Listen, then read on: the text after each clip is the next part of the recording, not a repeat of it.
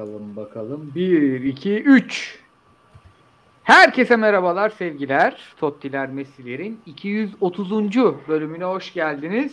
Bugün yine Süper Lig bölümümüzde farklı kaydette tam kadroyuz. Kıyıcı hocam nasılsınız? Sağ ol Koraycığım sen nasılsın? Herkese merhaba. İyi akşamlar İyidir. diliyorum sıfıran. İyidir abi. Felix hocam. Koray abi, he vaka vaka, he hoş geldin Koray abi. İki dakikadır bekle- bunu yapmayı bekliyorum. Hiç beklemediğimiz bir açılış. Hiç. Kafamda üç gündür kira vermeden yaşıyor bu melodi. Bir yerde yapmam lazım. Yalnız var ya şöyle bize bir denk gelse ne eğlence olur ha. Ben Düşünsene. şey gibi arada- olurum abi. Koray şey gibi olur, Mehmet Günsur gibi katılır şey, eğlenceye. Ben Cem Yılmaz gibi moralim falan bozulur böyle arkamı falan dönerim. Düşünsene pazar günü Avrupa yayınını bitirmişsin. Natspor'un kapısından çıkıyorsun. Tesadüf birileri oradan görüp tanıyor. Var ya yıkılırım herhalde ya.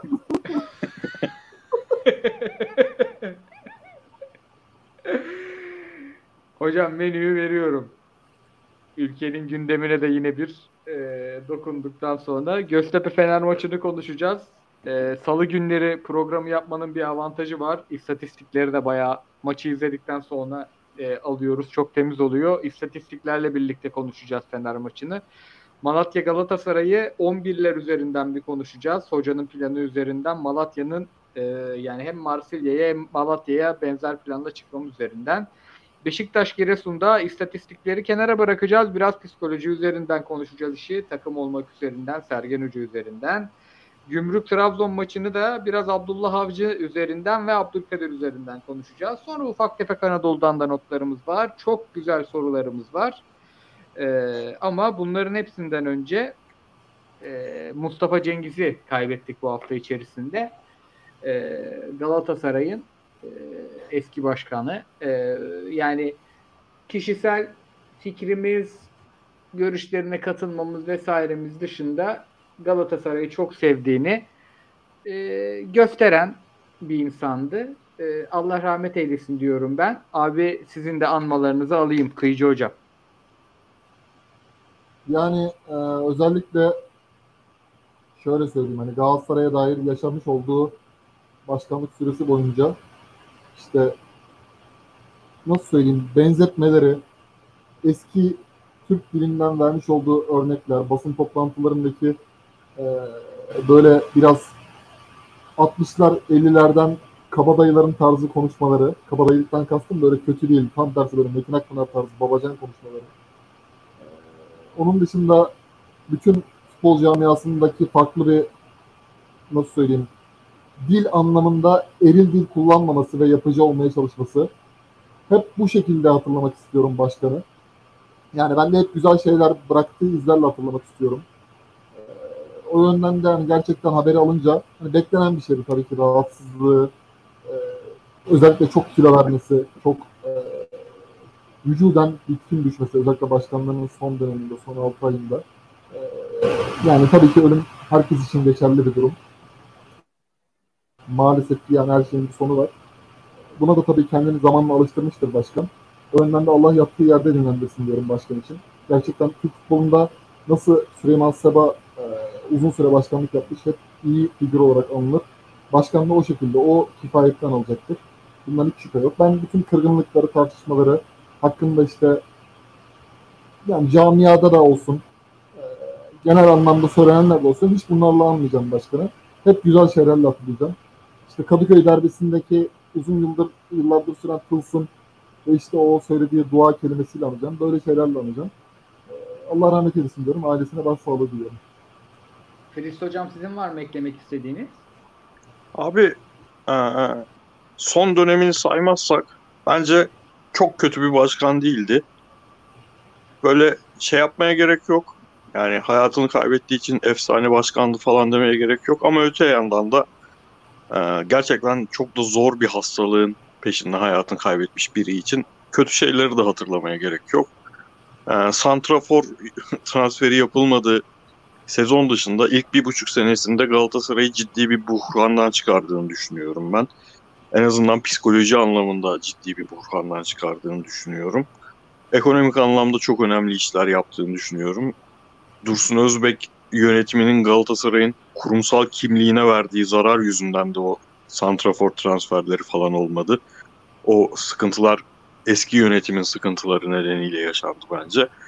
Orada iyi işler yaptı ve gerçekten çok nevi şahsına münhasır insandı. Böyle insanları bulmak e, kolay olmuyor. Böyle insanlar geldiği zaman da e, değerini yaşarken bilmek gerekiyor. Ha ne oldu?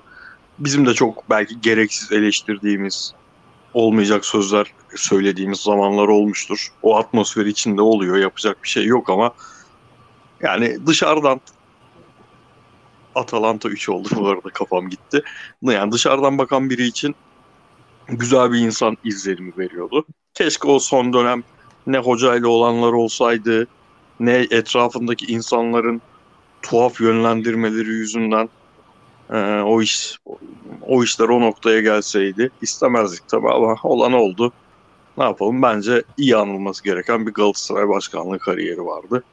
Sevenlerine başsağlığı dileyelim diyelim ve e, Göztepe Fenerbahçe maçıyla biz de gündemimize haftanın değerlendirmesine başlayalım. Şimdi önce maçtan önce abi ben izlediğim şeyi çok sevdim. Göztepe'nin stadı böyle ufak kutu gibi e, şehrin merkezinde yeri de biliyorum. Hani seyirci full olunca e, çok daha eğlenceli bir hal aldı. Böyle rengarenk bir e, önce tablo vardı, tuval vardı. O tuvalin üzerinde de çok koşan, çok savaşan, bence çok yetenek eksiği olmasına rağmen sahayı çok genişleten, enine boyuna sürekli bir şeyler izleten, bir aksiyon izleten ki ikili mücadele istatistiklerinde falan e, rakip sahada top kazanmada hep e, çok yüksek istatistikler çıkmış bu yüzden. Çok da eğlenceli, keyifli demeyeceğim ama eğlenceli bir Göztepe vardı. E, önce yani bu tarz televizyonu açtığımızda yüzümüzü güldüren e, statlar Türk Süper Lig'de özellikle biletler pahalandıktan sonra pek yok. E, onu bir övelim. Yani e, keyifli bir seyirlik vaat ediyor içerideki Göztepe maçları. Takımdan e, yani tak, ya, takımın da dışında. Ama Kıyıcı hocam şunu soracağım size. Göztepe son içerideki son 4 maç 4 mağlubiyet. İçeride gol atamadı diye biliyorum. Ee, şimdi tekrar bakacağım. Bu Göztepe bu hafta oynanan lig maçlarında en çok hücum eden takım. Fenerbahçe'ye karşı 7 tane gol pozisyonu yakalamış. 12 şut atmış. 6 tane de korner atmış. Ya diyorum lan koca Fenerbahçe'ye karşı bunları yakalamış helal olsun. Ondan sonra kadrolara bakıyorum. Ser, şey, Serdar Aziz, Kim Minje, Ferdi ve Novak geri dörtlüsünü görüyorum. Ya bu geri dörtlüyle büyük takımın teknik direktörü nasıl maça çıkar anlamıyorum.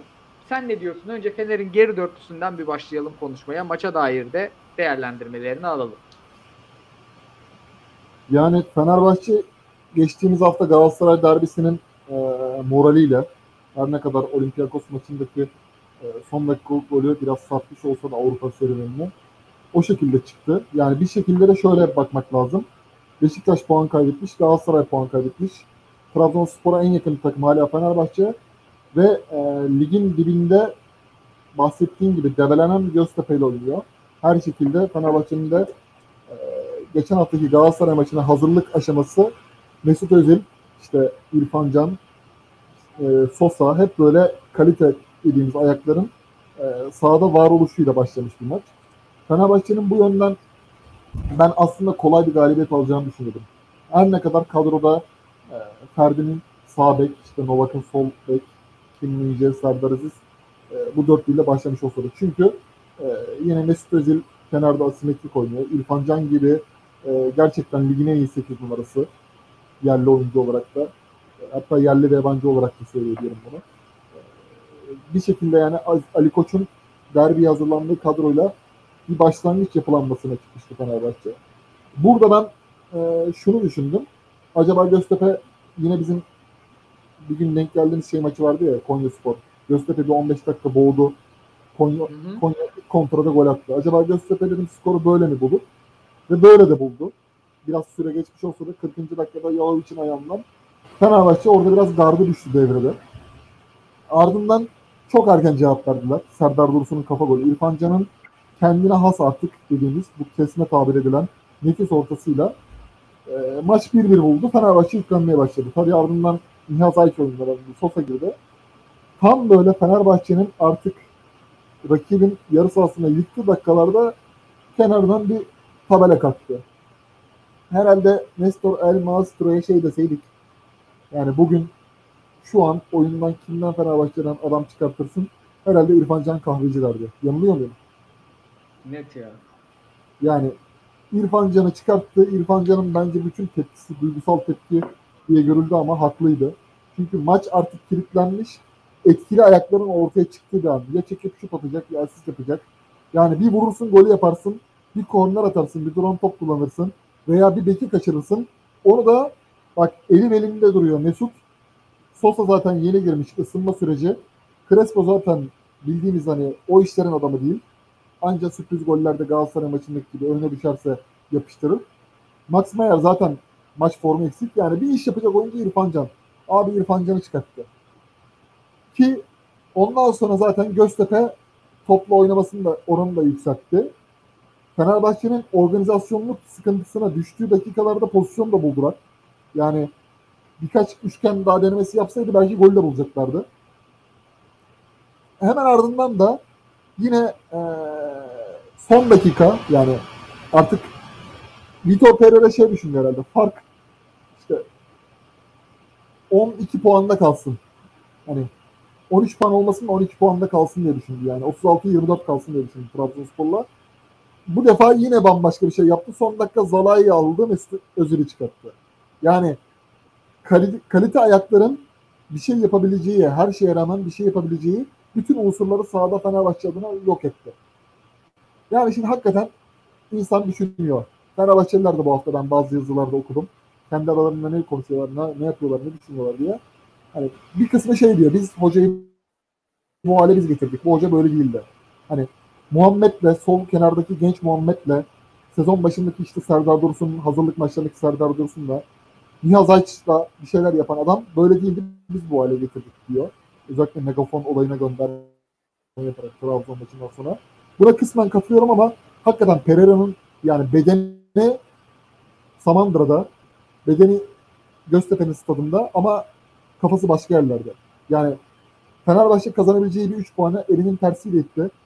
Yani ben anlam veremedim. Bu hafta hocaların, tek Fenerbahçe için değil Galatasaray'da bu konuşacağız. Hocaların kararlarına anlam veremedim. Topu size bırakayım. Siz ne düşünüyorsunuz merak ediyorum. Fritz hocama da şöyle atayım pas abi dediklerine katılıyorum. Orada e, enteresan bir durum da var şimdi. İrfan çıkarken tripli çıktı. Ki devre arasında da mevzu çıkmış zaten. Mesut'la arasının bozuk olduğunu artık herkesten yani içeriden dışarıdan sızıyor. E, Pelkas'la herkesin önünde kavga etti. Abi şimdi şöyle bir durum var. Bunu Sergen Hoca'da da konuşacağız. Sanki Pereira ile soyunma odasının hafif hafif koptuğu ve sezonu bitirme ihtimalinin de azaldığı bir dünya görüyorum Fritz ben. Abi bayağı da aslında Stahiş'le bahsetmiştik sezonun başında. Sen, sence de durum öyle mi? Yani iş ufak ufak kopuyor mu? Abi sürekli söylediğimiz şey var ya bazen hocalar o maçın skoruna göre resmi olmayan şekilde giderler. Sadece işte 3 hafta 4 hafta daha bir ıkınma süreci olur kulüplerin. Ama o hoca gitmiştir. Ama ilk defa Vitor Pereira'da şunu görüyoruz. Kendisi bir skor yüzünden gitmeden önce kendisi bıraktı. Hangi maç? Galatasaray maçından önceki maç. Devrede dörtlüye döndüğü maç. O gün bıraktı. Mesut'u sahaya attı. Sonra Galatasaray maçına dörtlüyle Mesut'la çıktı. Bu maça dörtlüyle Mesut'la çıktı. Yaptığı değişiklikler e, hem Galatasaray maçında hem o ilk dörtlüye, devrede dörtlüye döndüğü maçta yaptığı değişiklikleri falan görünce ben ilk defa kendi kendine bırakmış bir teknik direktör görüyorum. Yani o e, Pereira'nın insan ilişkisinde, oyuncu yönetiminde kendini geliştirdiği, işte yeni hikayesini, burada yarım kalan hikayesini güzel tamamlamak için çok daha farklı davranacağı şeklindeki şeyler hepsi tuz buz oldu. Ve adam bıraktı gitti abi şu an e, Vitor Pereira kendi içinde Fenerbahçe teknik direktörü olduğunu düşünmüyor bence. Genel e, Vitor Pereira ile ilgili kısım bu. İrfan değişikliği de tamamen bununla alakalı. Mesut'un o kadar süre sahada kalması da tamamen bununla alakalı. Kendi içinde artık inat mı denir buna, e, ego mu denir, ne denirse densin. Salmış, adam salmış. Ama bu takımları artık özellikle Galatasaray ve Fenerbahçe'yi geçmişten gelen bagajları olmadan o hafta oynanan maç üzerinden değerlendirmek çok zor oluyor. Ama bu maça dair bir değerlendirme yapacaksak e, bu hafta iki tane enteresan ben diziliş gördüm. Biri Beşiktaş'ın 4-4-2'si. Oradaki oyuncu seçimleri öyle bir e, 4-4-2 oynama biçimi. Onu konuşacağız. Burada buradaki 4-3-3 de Galatasaray maçındaki 4-3-3'ün benzeri. Fark e, o orada orta saha üçlüsünde Sosa vardı. Top bilen adam vardı.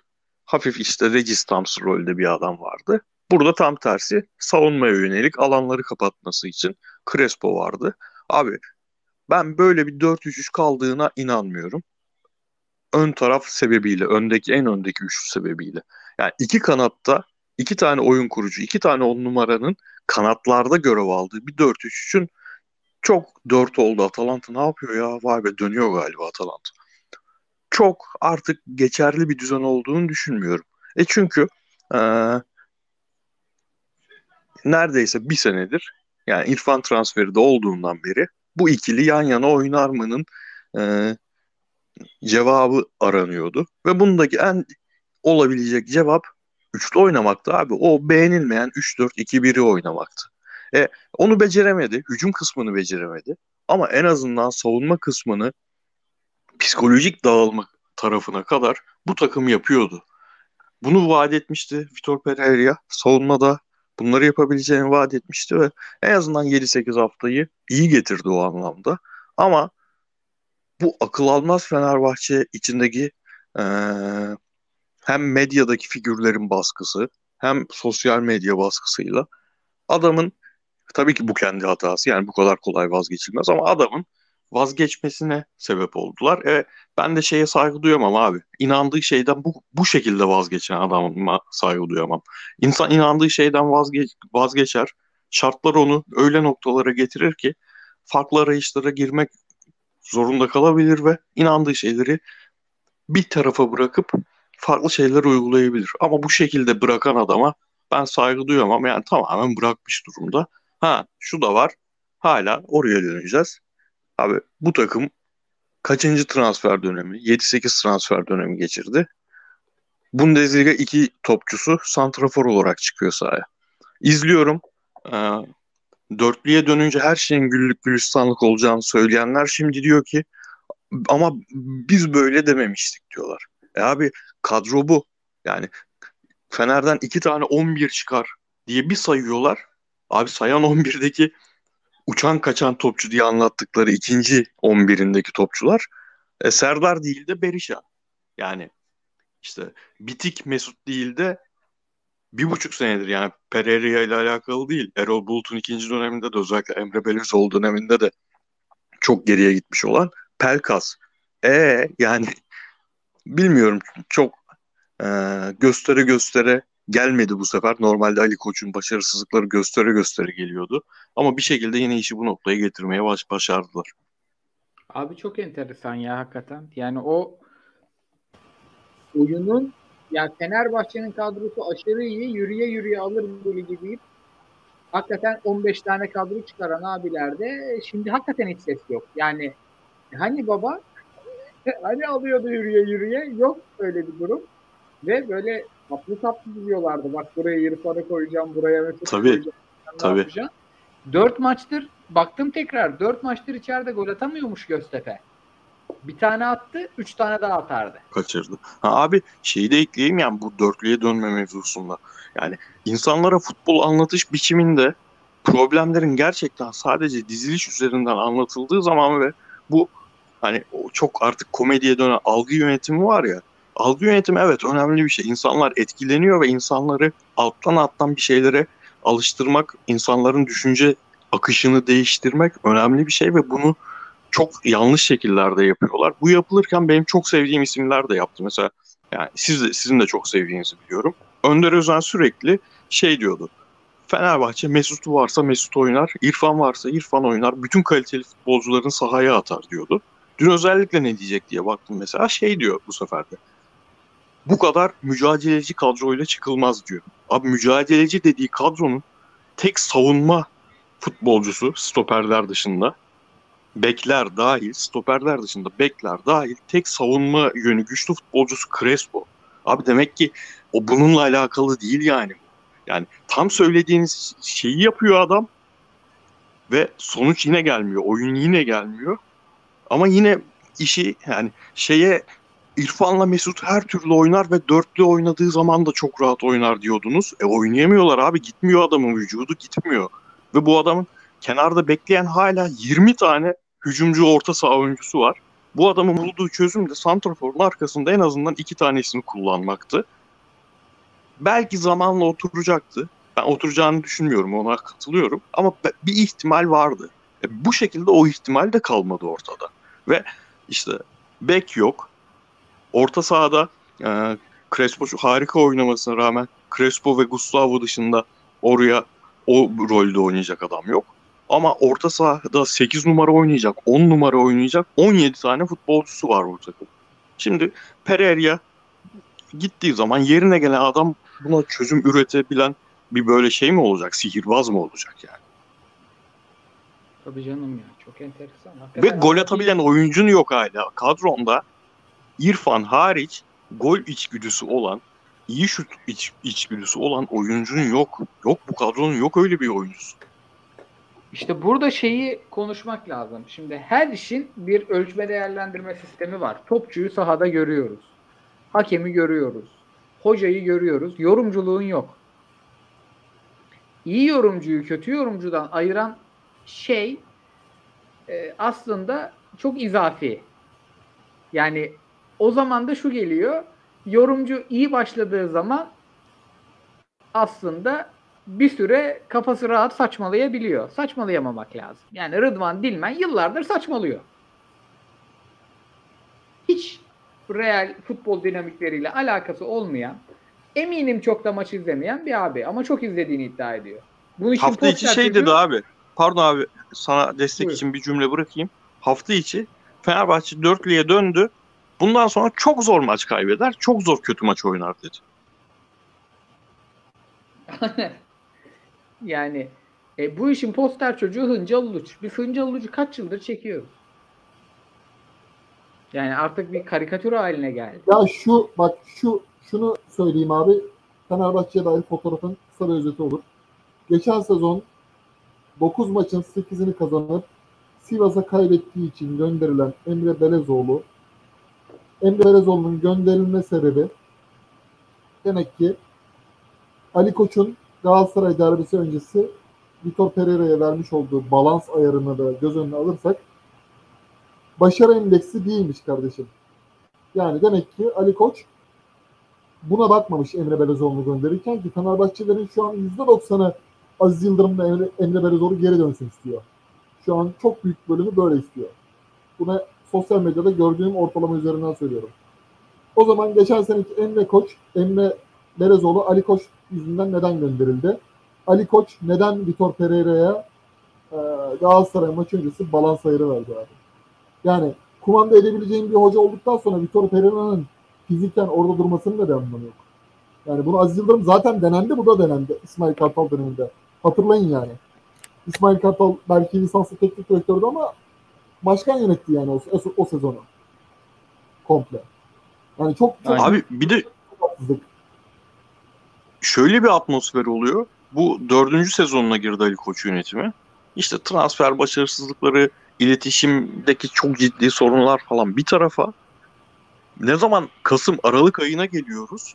Fenerbahçe teknik direktörünü sanki Aziz Yıldırım e, Ali Koç'tan bir önceki yönetim getirmiş.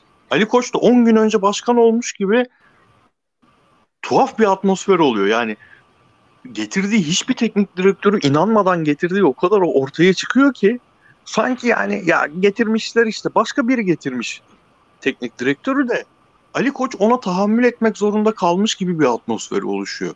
Her seferinde evet. nasıl olur bu ya? Dördüncü sefer bu. Net ya net. Hakikaten. Başkan biraz Nasıl abi kadar- başkan kesinlikle ve kesinlikle e, bazı yönleri doğru. Mesela işte Müjdatlar, Saffet Akbaşlar, Kemalettinler, Volkan Demireller. Tamam bunlardan sen bir şekilde sıyrılmak istiyorsun. Emre Belezoğlu da bu gruba dahil. Hani Aykutçu ekolden gelen kişiler 80'lerin Fenerbahçe kuşağıyla 2010'ların Fenerbahçe kuşağı Fenerbahçe'yi dört yandan sıkıştırıyor. Rıdvanların olduğu ekip, işte Emre Belezoğlu, Selçuk Şahin, Volkan Demirel triosu. Tamam sen buradan çıkmak istiyorsun. Ama sen bunlardan çıkmak isterken Trabzon'da neden eline megafon aldın da hocanı itibarsızlaştırdın? Mesut Özil'i bile orada yani adam konuştuk bunu. Flash interview röportajı çıkmıyor adam. Yani oraya gitmeyen adamı sen Trabzon'da havalimanına götürüp de işte taraftara güzel bir şeyler söyle diye zorlayamazsın yani. Bu Fenerbahçe'nin şeyine de aykırı yani kimyasına da aykırı. Ya bu başka kulüpte olabilir. Trabzonspor'da olabilir, Beşiktaş'ta olabilir, Galatasaray'da olmaz. Onu baştan söyleyelim. Galatasaray'da da olmaz. Anında adamı paket yaparlar. Taraftara yani taraftara gerek kalmaz. Camia zaten dışlar. Ama öyle şeyleri Fenerbahçe'ye alıştırdılar ki yani Fenerbahçe şu an nasıl söyleyeyim hani hem mental anlamda hem de sportif anlamda şeye ikna oldu artık yani. 8 sene olamadık. 9. sene de olacağız diye gireceğiz olamayacağız. 10. yılda olamayacağız diye gireceğiz. Bu daha tehlikeli bir psikoloji. Yani Abi söylediğin ikili- şeyi kaç defa yaptılar bir de. Şu Tabii. başka konularda şey olayını. Dere ağzını temizliyoruz işte. Eski klikler kalmayacak. Burası şey olmayacak. Eski futbolcuların alt koşturduğu bir yer olmayacak. Hop bir sene sonra başarısızlık oldu. E ne yapalım? Gökhan, Caner, Volkan, Selçuk Şahin, Aurelio. Hepsi birden takımın şeyi. E, kenarda görünen isimleri. Ya her konuda bu kadar sürekli yüzde yüz değişim olur mu ya? Yani yüzde yüz e, mantalite değişimi olur mu? Abi çok kısa hemen destekleyici bir şey söyleyeyim. Aklıma gelmişken. Trabzonspor şampiyonluk yarışında Okan Buruk'la Başakşehir'le çekişirken Aralık 2019 yılında çok radikal bir değişikliğe gitti. Ünal Karaman'la yolları ayırdı.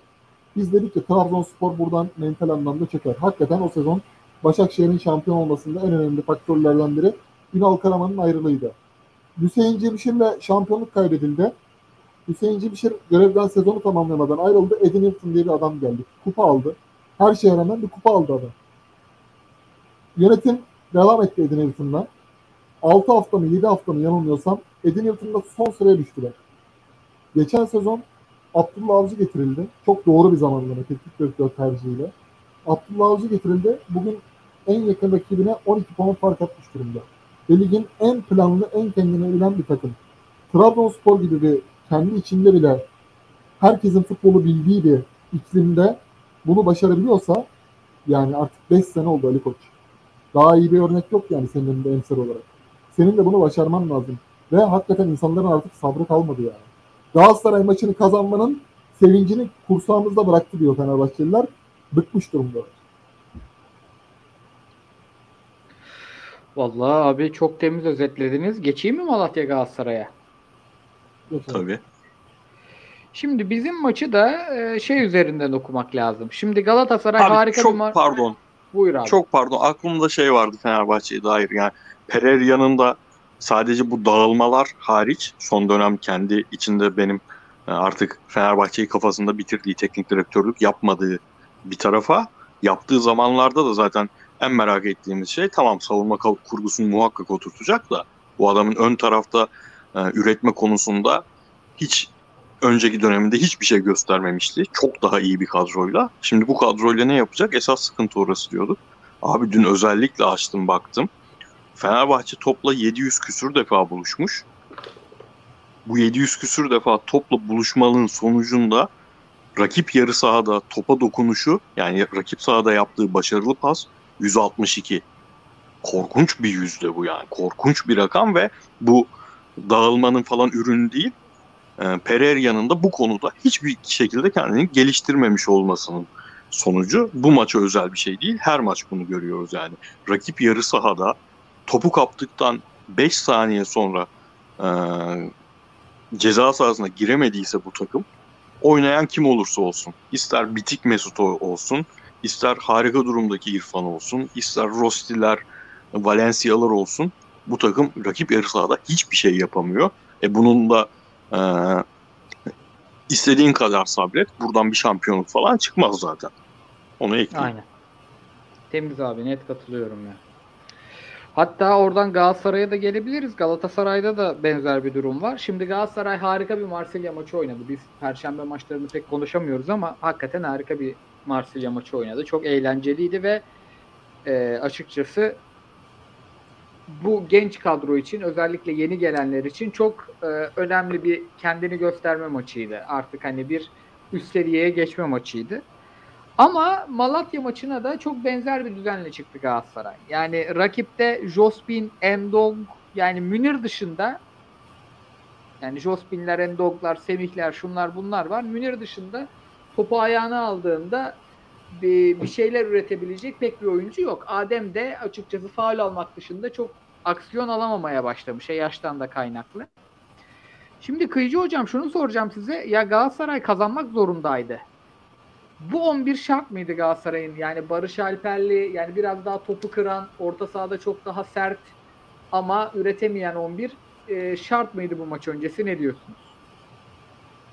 Şimdi Galatasaray üzerinde Marsilya maçından sonra ben şey bekliyorum. Bu takımın artık tamam biz kendimizi test ettik. Nefis bir maç oynadık. Hakikaten canla başla mücadeleci. Gollerin gelişimi, organizasyonu Marsilya'ya karşı yani çok nasıl söyleyeyim tüm herkesin mutlu uyu- uyuyup uyandığı bir cuma günüydü. Herkes de şey düşündü yani tamam Galatasaray buradan WhatsApp gruplarında da konuştu. Galatasaray buradan artık şey yapacak. İnşallah lige daha çok odaklanacak. Çünkü Avrupa kupalarında devam etmeyi kafasında bir kenara yazdı. Garantiledi. Yoluna devam etmeyi. Malatya maçında rotasyona işte Çıkaldağ'ın sakatlığı, Kerem'in durmadan maç oynaması, işte milli takım Avrupa kupaları, Galatasaray, Türkiye Ligi'ndeki maç oynaması. Bir şekilde Galatasaray e, onu da dinlendirir. İki oyuncu eksiğine rağmen sonradan değerlendirileceği Malatya maçını ki Malatya'da herkese yeniliyor yani. Öyle bir iklimde. Tabii tabii. Canı yok ya. Şimdi kadro açıklandı. Ben baktım bir kadroya zaten onları bir 45 dakika çöp dedim. Birebir aynen böyle dedim. Bazı şeyleri Twitter'a yazmıyorum artık. Hani çünkü orada bir şey yazınca 10 kişi birden sanki ben Fatih Terim'miş gibi ben, beni Fatih Terim zannediyorlar bana yazıyorlar. İşte oynamalı, bu oynamalı, bu oynamamalı. Onu yazmadığım için direkt kafamda şey yaptım yani. İlk 45 dakika belli oldu. Aynen artık ezberledik zaten. Marsilya maçındaki oynamak istediğimiz oyunu Malatya'ya karşı oynamaya çalıştık. Babel'le ve Barış Alper'le. Malatya nasıl bir takım? Bugün Süper Lig'e ortalama cumartesi bir buçuktan itibaren pazar günü akşama kadar izleyen biri Malatya'nın nasıl oynadığını iyi bilir. Üç tane çakılı stoper. 80'lerin ekolü. Şumudika bunu Antep'te de yapıyordu ama orada doğru oyuncular olduğu için bu kadar defolu gözükmüyordu. Ama şimdi sağdaki Semih Wallace'da bu kadar oluyor. Kenar bekle işte Kerim Efes. Ee, Böyle beşli bir hat, tek hat. Çıkmayan bir hat. Yani sen kapanan savunmayı açmayı deneyeceksin değil mi? Kenarlarda Babel ve Barış Alper. Şimdi sen bu, şekilde oynayan, kapanan bir savunmayı açmayı deniyorsan Van Aanholt'un Cagney'e attırmaya çalıştığı bir gol pozisyonu vardı ya Cagney'in kaçırdığı. Onu bir 8-10 kere falan yapman lazım. Yani onu devamlı yapman lazım. Galatasaray maç boyunca bir kere yaptı. Cagney'in vuruşu direğe doğru bir yavaş tıngır mıngır gitti. Kaleci aldı Ertaç. Onun dışında Malatya'nın zaten çıkmaya niyeti yok. Malatya'da uzun vurayım. Adem'le işte. Adem'in önüne düşerse Adem eksiktir. İşte bir şekilde yakalarsam da atarıma baktı. Şimdi buna rağmen Galatasaray 45 dakikayı çöpe attı ve Taylan savunmanın önünde Berkan 6 mı 8 mi Süper Lig'de daha ona karar verilemedi. Ulan bu adam 6 mı oynuyor 8 mi oynuyor daha onun belli değil. Avrupa'da bir rolü var. Ki orada da 16 kilometre koşuyor. Orada da hakkını veriyor ama Süper Lig'de belli değil daha. İkinci yere Galatasaray doğru bir eşitlik yaptı.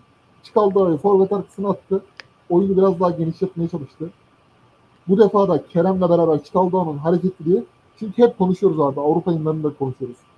Takım hücumda bir tane çalım attığı zaman rakip savunmanın dengesi bozuluyor. Herkesin yeri değişiyor. Ama kapanan savunmada Galatasaray 0-0'ı oynamayı bilmediği gibi etkili iş yapamıyor. O zaman sen ne yapacaksın abi? Bu maça belki Barış Alper'le değil de Halil'le başlayacaksın. Neden? Çünkü rakip kapanmış. Tek at. Burayı Halil gibi hareketli oyuncuyla belki son 30'da yapmış olduğun gibi Kerem ve Halil'in sahadaki varlığıyla, Çitaldan'ın varlığıyla açarsın. Halil'i biz kullanmadık. Olabilir. Taktiksel dersin. Tamam. Ama abi biz 5 tane oyuncu değişikliği hakkımız var. Rotasyon yaptığımız ortamda Morutan'ı kullandık. Yani ben bunu artık söylemekten bıktım yani. Türk antrenör, yabancı antrenör değil yani. Bu seneki antrenörler ben şeyi gördüm bak Zico, Geres, Sigana'nın 2006-2007'sini gördüm. Chris de onu hatırlar çok iyi o dönemi. Bunda, ondan bile daha kötü teknik direktör kararları.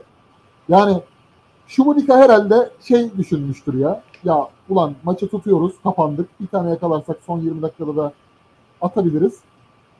Fatih Hoca inşallah yukarıdan talimatla Morutan oyunu aldırma, aldırmaz. Bunu düşünmüştür yani. Biz Morutan'ı oyuna sokmadık abi.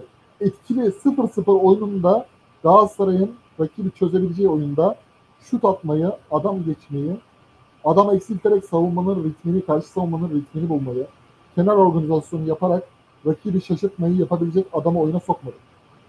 Şimdi senin kenar organizasyonunda sıkıntı olunca sen merkezden merkez atak oyuncusu destekli Halil'le veya Cagne Muhammed yaparak da bunu da deniyorsan o topu oraya getirmekte problem yaşıyorsan zaten puan kaybına artık oyuncunu da alıştırmışsındır.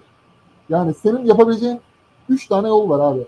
Ya Ömer Bayram erken, Ömer Bayram'la başlayacaksın. Erken de girmesin. Van Aanholt oynamayacak. Bunu da dinlendiriyorum diyeceksin. Ömer Bayram'la sürekli orta yapacaksın Karagümrük gibi. İçeride iki tane santraforun veya bir tane sabit santraforun olacak. Kafa bulacaksın. Ya da sen Halil Dervişoğlu destekli bir merkez atak oyuncusuyla forvet ikileyeceksin abi. Yerden oynayacaksın. Sadık'la senin sakarlığını değerlendireceksin. E sen şimdi bunların hiçbirini yapmazsan da Trabzonspor'un arkasından böyle 13-14 puan geriden bakarsın yani. Benim Galatasaray'da söyleyeceğim bu. Fritz'e de pası şöyle atayım o zaman abi. Şimdi Galatasaray'ın Avrupa'da işleyen net bir planı var. Hatta yani liderin 50 puan gerisine düşmesine rağmen herhangi bir e, yani çok fazla hoca ile ilgili çatlak ses çıkmamasının sebebi de bu. Yani bu yeni bir kadro. işte görece genç bir kadro. E, dolayısıyla hani Avrupa'da da bir şeyler yapıyor. O zaman bir sene sabredilir. Ligde de sabredilir deniyor. Fakat şöyle de bir durum var. Bu işleyen A planını e, oyuncuları değiştirerek atıyorum. Taylan çıkar. Tek 6 numara Berkan oynar. İşte Berkan'ın yerine sol içte Çikaldağlar, Morutanlar daha ofansif isimler oynar ve yine aynı sistemle, yine aynı dizilişle e, Galatasaray ligde de işi devam ettirebilir mi sence? Yoksa e, dizilişi vesaireyi oyuncu tiplerini değiştirmeden ligde başarı zor mu? Yani aslında bu çok önemli bir soru çünkü aslında Galatasaray'ı hafta içi izlediğimiz Galatasaray'la hafta sonu izlediğimiz Galatasaray gerçekten geceyle gündüz gibi çünkü. Abi düz mantıkla e, aynı şey işlemez demem gerekiyor. Çünkü alanlar yok abi. Yani Marsilya'nın sana verdiği alanlar yok. Marsilya'yı orta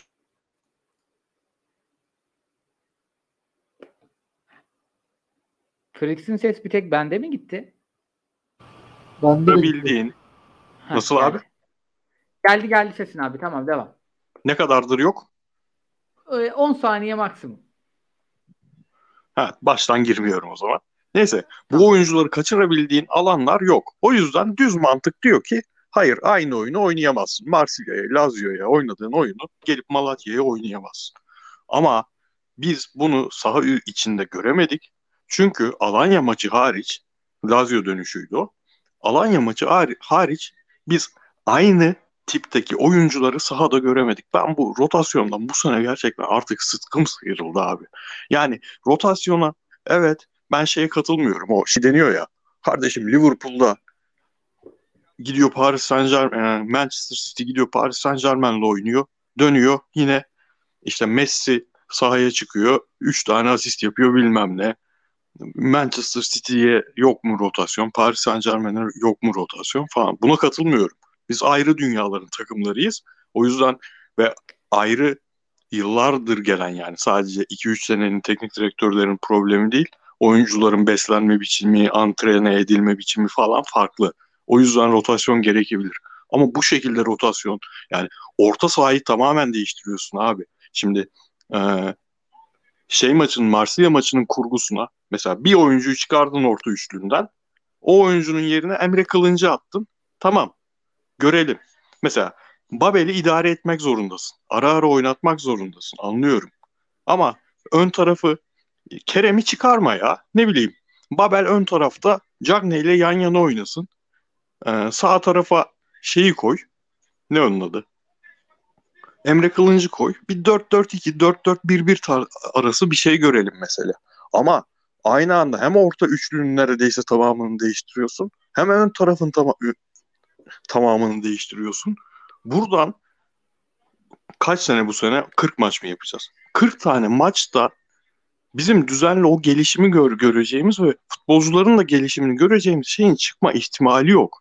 Ya bu kaçıncı sezon abi Galatasaray ligin 15. haftasına geldiğinde hep 10 puan geride olur mu ya?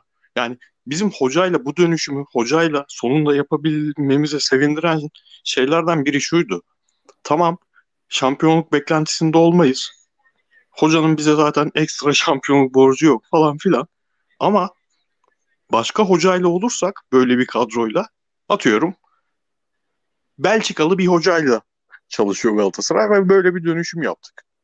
Öyle olursa hem oyuncuların gelişimi sıkıntıya girebilir. Şu yüzden sıkıntıya girebilir. Bir anda 10 puan geriye düşer bu takım. Ve 10 puan geride olduğu zaman e, yarışın içinde kendini geliştirebilecek oyuncular gelişememe ihtimali doğar. Hoca, hocanın varlığının en temel şu an bizim için artısı buyken yine 10 puan gerideyiz abi. Hatta 14 puan gerideyiz bu, bu sene ve 3. sezon bu. 3 senedir Galatasaray 15. haftaya 10 puan geride giriyor.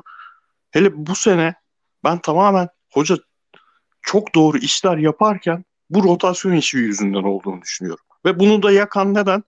Lazio maçı dönüşü, Alanya maçı oynandı. O maç kaybedildi. Ondan sonra tamamen rotasyona döndü iş. O Alanya maçı da çok ekstra bir maçtı yani. O Alanya ya 1-0 yenilirsin abi. Katılıyorum. Yani pırıl pırıl başlamıştı o maçta. Çok e, gereksiz bir reaksiyondu.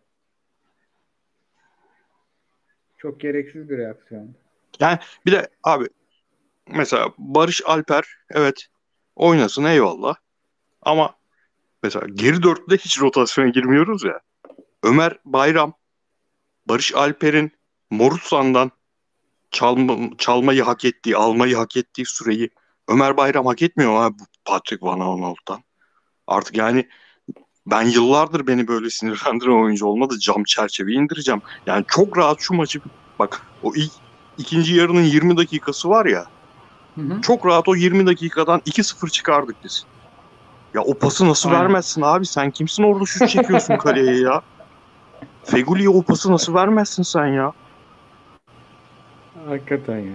De, ya, ya hem de, geride hem ileride delirtiyor adam. Ya bir de rotasyon yapıyorsun ya. Tamam. Taylan Berkan yapma abi. Berkan 16 koştuysa Berkan otursun. Derinde tek Taylan kalsın. Malatya sana gelmiyor zaten. Adamlar biz gelmeyeceğiz diyor ya. ya evet evet. Bak, en, en bir, çok oynayan oyuncular bir, da en yorulanlar da rotasyona girmiyor. Evet yani böyle artık inanan, inanılmaz şeyler ya. Yani Fatih Hoca yeni mesleğe başlamış antrenör gibi takımlar kuruyor yani. Ben artık 4-1-3-2, 4-3-1-2 falan bunları da bıraktım yani. Kendi kafamdaki maç öncesinde olan bunu yapsak şunu yapsak demeyi de bıraktım. Hocam yani o zaman Berkan oynamasın. Berkan kenarda otursun. Ömer Bayram'ı da sol bek yapmak istemiyorsun. E sen 2009-2010'da bu çocuk 13 tane asist yaptı duran toptan. Ömer Bayram'ı sol iç yap yine. Serinin yanında yaptığın gibi seri varken. Seri derine atıyorduk. Ömer Bayram'ı Meyasala gibi oynatıyorduk ya merkezde. O zaman Ömer Bayram'ı Taylan'ın yanında oynat. Yine bir ikili oyna madem öyle. En azından topla kat eder. Araya Feguli'ye de pas bırakır. Cagney'in de kafasına orta yapar. Topu sürer çizgiye iner sıfırdan da orta yapar. Yani bunu yap bir şey yap yani. Ama yani sen Van Aanholt'un bir kere canı isterse çıkacak da o çizgiye inecek de biz kenarlarda Barış Alper'le bir kere şunu bir bırakalım ya hani Çizgiye Babel'le Barış Alper'i koyduk. Bu oyuncu yok. Kerem yok. Çikaldağ yok. Bunlar var. Bunlar onun yaptıklarını yapacak. Böyle bir şey yok yani. O oyuncunun özelliği başka. Bu oyuncunun özelliği başka. Sen Çikaldağ'ı oyuna atınca 10 numarada takım hareket geliyorsa Kerem bir hareketle Semih'le Sadık'ın arasında adam eksiltiyorsa demek ki sen 45 dakikayı çöpe atmışsın hocam. Abi bu ligde benim gördüğüm en kötü ikililerden biri savunma anlamında Semih Kaya ve e, Haddadi. Yani o ikilinin işte Semih Kaya sol stoper oynuyor. Haddadi sol bek, sol wing back. O ikilinin arası bu ligin en çok işlenen yeri Galatasaray bu ikilinin karşısına bu sene toplam iki maça çıkmış Emre Kılınç ve toplam yine ya 2 ya 3 maça çıkmış. Sonradan 10 dakika oyuna girmiş. Barış'la çıktı ya. Tabii Yani en çok işleyeceği alanı Galatasaray oradaki en yetenekli oyuncularını kenarda oturttu. Morus'tan zaten hiç girim alınmadı bile oyuna. Orayı işlemeden maçı bitirdi ya. Abi Şumudika demiştir ya. Ulan bizim bizim memlekette inşallah girmez demiştir yani Morusan için. Bu Aynen abi. Yüzde yüz demiştir bunu ya. Yüzde yüz yani. En sokulacak Feguli adamı forma giriyor. Oh Feguli de yok ne güzel falan demiştir. Kesin demiştir. tabii tabii yüzde yüz abi ya. Ya adam eksiltecek herkesi kenarda tuttuk. Bir hareket yapıp da herkesi dışarıda bıraktık. Çizgiye ineceğiz. 4-3 oynayacağız. Daraltacağız abi. Böyle bir şey yok. Bunu oynamak istiyorsan da bu aksiyonlarla oynanmaz yani. Ben hani hocanın gerçekten bu seneki kadro Süper Lig'deki inanılmaz ya. Çok en kötü Fatih bak 2003-2004'lere ben Fatih Hoca'nın dibi oydu yani Süper Lig'de Galatasaray'da. Onu da gördüm ama o zaman bile böyle tartışılır bir şey yoktu yani. Bu gerçekten felaket. Bir de şu an şey sıkıntısı bu arada olacak öyle- Lazio maçı abi. bittikten sonra. Abi Lazio maçı bittikten sonra Şubat'a kadar Avrupa maçı yok takımın.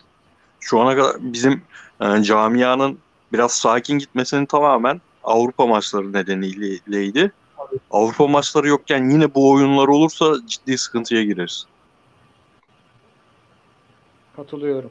Bir de Galatasaray'ı hep bulduğu pozisyon kazandığı korner e, vesaire bakımından övüyorduk. Ligin en çok pozisyon bulan, en çok korner atan, en çok duran top kazanan, en çok faul yapılan takımı e, ya da iki takımından, üç takımından biriydi bu maç. E, bu haftanın 12.si. Sadece 4 pozisyonu var yani öyle net yakaladılar bir iki tane ama totalde öyle ana- aman aman pozisyon yok. da yakalanmadı. Yok. Yok işte Çikaldao ilk girdiğinde daha sonra işte Halil, e, Feguli falan girene kadar Çikaldao'nun son iki maçtır o biraz zincirlerinin bırakılmış rolü var ya yeniden hı. Çikaldao'yu e, esas haliyle hücumda yaptıklarıyla izleyebildiğimiz hal. O ara ne yarattıysa yarattı Galatasaray. Sonraki değişiklikler Çikaldao'yu da geriye attı. Komple gitti zaten oyun o zaman. Aynen. Aynen. O zaman hani Galatasaray'a dair ama hafta içi hakikaten çok güzel bir maç oynadılar. Onu da tekrar belirtelim ve Beşiktaş'a zıplayalım mı? Tabii abi. Şimdi Instat'tan bir sürü veri hakkında konuştuk. İşte Fenerbahçe maçını konuştuk. Galatasaray maçındaki pozisyonları konuştuk vesaire pozisyon sayısını. Ama Beşiktaş'ta bunlara çok giremeyeceğiz. Önce bir Giresun hakkında hep haftalardır övüyoruz. Yine övelim. Özellikle Beşiktaş 10 kişi kaldıktan sonra Beşiktaş'ı çok güzel koşturdular. Yani e, genelde çok görebildiğimiz bir şey değil o. Onun dışında da e, Beşiktaş'la ilgili de konuşmamız gereken şey artık biraz sahanın içine açtı. Galatasaray maçı hariç son 6 zaten Galatasaray maçından sonra son 6 maçta 6 mağlubiyet var. Biz çok konuştuk sahanın içini. Kadronun ve oyunun uyumsuzluğunu, işte Pjanic'li Teixeira'lı oyunun Josef'li Atiba'lı oyundan farklı olduğunu olması gerektiğini, işte bunun Gezzali Rozier'i de geri götürdüğü gerçeğini vesaireleri çok konuştuk. Ancak ya kıyıcı biz iki haftadır sanki bir oyuncularla hoca arasındaki uyumsuzluğu da konuşmak gerekiyor sanki. Çünkü Sergen Yalçın'ın sürekli haftalardır şunu diyor. Sahada ben yokum. Ben oynamıyorum. Benden bir şey beklemeyin. Bu oyuncular reaksiyon göstermeli diyor. Bu bence çok yani ben Sergen Yalçın'ın devam etmesi gerektiğini düşünüyorum ama sanki biraz da kendi görevinin altına dinamit koyuyor gibi. Sen ne diyorsun bu durumla ilgili? Yani o açıklamayı önceki haftada e, söylediğimde şey düşünmüştüm. Havası kaçmış bir oyuncu grubu var. Yani bu havası kaçan oyuncu grubuna biraz e, senin tabirinle biz roketleme yapalım. Hani alttan Hı hı. işte motivasyon amaçlı bende suç yok oyuncularda işte oyuncular bu maçı alacak şudur budur. Ama o biraz da tehlikeli yüzeysel bir durumdu. Çünkü sen kötü sonuçlar alıyorsun. Hani reaksiyon vermen lazım. Takımdaki oyuncu grubu geçen seneki oyuncularla beraber yeni oyuncular da var. Yani Batshuayi var, Alex Teixeira var. İşte bu şekilde kurmuş olduğum Miralem Pjanic gibi bir oyuncu var. Maestro. Yani net benli bir etki yapacak görmek istedim açıkçası. Giresun maçını izleme nedenim de oydu. Özellikle. Yani bir çıkış maçı, bir çıkış maçının izlerini hissettirdi Beşiktaş. Bir 10 dakika. Hani ben bu Giresun'u burada yenerim diye bir başladı. Biraz tempo yaptı geçen seneye göre. Ama çıkış maçı derken mevzu şeye geldi. Çöküş maçına geldi. İnan Sergen Yalçın bu maça dair hani senin özellikle her pazartesi günü bize çok eline koluna sağlık. Instas raporlarını da paylaşıyorsun bizimle. Bu şekilde bir beyler biz bir video analizden bu maçın bir tekrarını izleyelim. Bu maç niye bu hale geldi diye. Baksa inan kendi de cevap veremez. Yani birkaç oyuncu grubuyla falan seyreseler cevap veremez. Çünkü sahadaki oyuncu grubunun vücut gibi birbirleriyle kenardaki teknik heyetle kesilmiş. Ben artık Beşiktaş'a dair bütün her şeyin tamamen mental olduğunu anladım Koray. Benim kendi görüşüm. Hani bu işte Pjanic derinden Pirlo'luk oynayacak. Alex Teixeira Talişkalık oynayacak. Gezzal eski formuna kavuşacak. Batshuayi 3 değil de 2 tane kaçıracak gibi bir olay değil bence. Yani oyuncu grubu ile Sergen Yalçın arasındaki bağ kopmuş. Hani bunu sahadaki oyuncuların kimyasından da görebiliyorsun. Necip'in kırmızı kartı da bunun içerisinde. Mert Günok'un konsantrasyon kaybı da bunun içerisinde. Rozier'in maçın bitiminden sonra arkadaşları yuvanırken tribüne gidip de tribünle sempatik görünme havası da bunun içerisinde. Yani Beşiktaş geçen sene Abu Bakar'la Mensahlı kadroda belki ultra süper bir futbol oynamıyordu ama hani bu maçı kazanırız havasını 90 dakika seyircisine ve futbol izleyenlere TV başında yaşatıyordu. Ama bu maçta o kadar bir böyle pamuk ipliğine sarılı ki anında bir gol yediği zaman takım çöküyor. Bu noktada. Yani teknik eğitim de bence buna çözüm bulacakları e, kafa anlamında şeyi yok, gücü yok. Çünkü Rozier'in penaltı pozisyonundaki konsantrasyon kaybı, Recep'in öfkeden yapmış olduğu sert faul, bütün bu kırılma anları hep amatörce hatalar. Oyuncu niye abi amatörce hata yapar? İki ihtimal vardır. Ya maaşı yatmamıştır, kafası başka yerdedir. Ya da hakikaten mutsuzdur, hocayla problem yaşar. Ama bu ilk yarıda bütün bütün felaketlerin hepsi ilk yarıda gerçekleşti ya. O ruh haliyle oynuyorlar. Zaten ikinci yarıda da Mert'in pozisyonundan sonra 10 kişi kaldıktan sonra havlu attılar. Yani ben bu maça dair taktik, disiplin analizi yapmayacağım. Tamamen Beşiktaş yönetiminin çok önemli bir e, yol haritası çıkarması lazım. Sergen Yalçın'la yola devam dediler ama iki hafta sonra Sergen Yalçın belki kendisi bırakacak. O yüzden şimdiden B planını bence düşünmeye de başlamışlardır. Abi B planı dedin çok güzel. Attım pası aslında. Şimdi Beşiktaş'ın liderle arasında 16 fa- puan fark oldu. Düşme potasıyla ise sadece 8. Yani aslında ligin dibine, ligin zirvesinden iki kat daha yakın Beşiktaş. Şimdi e, kiralık Pjanic, kiralık e, Batshuayi, şu bu pahalı bir oyuncu kadrosu, e, yüksek maaşlar. Fritz sence önümüzdeki hafta Beşiktaş'ın yol haritası ne olmalı? Yani sanki şampiyon olacaklarmış gibi kovalamaları mı lazım yoksa eldeki değerli asetlere mesela Rıdvan'a işte e, Serdar Saatçi'ye yani satılabilir daha ileride oynatılabilir asetlere mi Can Bozdoğan.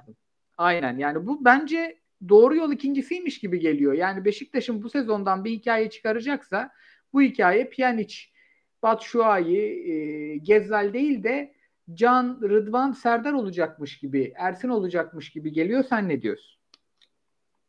Abi bunu sadece Beşiktaş özelinde değil diğer takımlar özelinde de söyleyeceğim. Ya tamam şampiyonluk gitmiş olabilir, gidiyor olabilir. Hani Galatasaray'ın eski durumu vardı ya Galatasaray ya şampiyonluğa oynar ve şampiyon olur ya da ligden kopar 5. olur. 3 senedir bütün takımlara sirayet, etti bu. Ben o zaman da sevmezdim o muhabbeti yani. Övmek için söylenirdi Galatasaray için. Galatasaray ligden koparsa kopar ama şampiyonluğa oynarsa da kazanır falan. Abi ikincilik de çok değer, değerli bir şey. Yani ikinci li, li bu kadar ilk 3 içinde olmayı en azından ilk 2 içinde olmayı bir anda ligi bırakıp herkesin kendi havasında oynamaya başlaması falan benim sinirimi bozan şeyler. Bence Beşiktaş e, çünkü hala şimdi bir bir şekilde Hatay'ın, Karagümrük'ün falan Alanya'nın oralardan düşeceğini düşünüyoruz ikinci yarılarda. Hep geleneksel olarak böyle olmuştur. Öyle bir durum olduğunda maalesef şu an İstanbul takımları kendi içinde bir lig oynuyor maalesef. O ligin de birincisi olmak önemli yani. O ligin birincisi olmak için hamle yapmak gerekir ama bu hamleyi e, teknik şeyin Sergen Yalçın'ın ne oynamak istediği belirleyecek. Yani Pjanic'le yani isimli oyuncularla o yarışmacılığı yapma yoluna giderse oyunu tabii ki tamamen değiştirmesi gerekiyor. Ha senin dediğin uzun vadede daha mantıklı olur. Bütün takımlar için uzun vadede bu maaşlardan çıkmak gerekiyor artık. O uzun vadenin işi. Ben bunu tercih edecek adam Sergen Yalçın mı bilmiyorum. Bu saha içinde bu maça dair de benim e, söyleyeceğim ufak bir şey var. Fenerbahçe'ye dedim ya yani böyle bir 4-3-3 yok diye yani ön tarafı o şekilde kurgulanan bir 4-3-3 olmaz. Yürüme ihtimali yok o 4-3-3'ün dedim. Sergen Hoca'nın çıkardığı 4-4-2 de yani farklı bir şey denemek güzel bir şey ama abi bu kadar orta sahayla bu kadar alakasız 4-4-2 kalmadı yani. Ee, orta saha oyuncuları dışında, ortadaki ikili dışında Pjanic ve Josef dışındaki oyuncuların neredeyse Gezzal dahil. Gezzal tabii ki çok yetenekli bir oyuncu ama onun da orta sahalık işleri, alveri e, o kadar aslında becerikli en azından pasörlük anlamında sıkıntıları olan bir adamdır ayağında çok topu tuttuğu için. Abi şey ne onun adı? Başşuayi orta sahacılık bilir mi?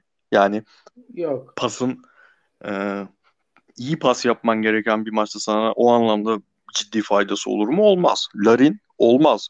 E, sol tarafta kim oynadı abi? Onu unuttum. Hemen bakıyorum. Ha, Enkudu Enkudu. olmaz. Yani böyle bir 4-4-2 gerçekten kalmadı. 4-4-2 oynayıp başarılı olan takımlar var.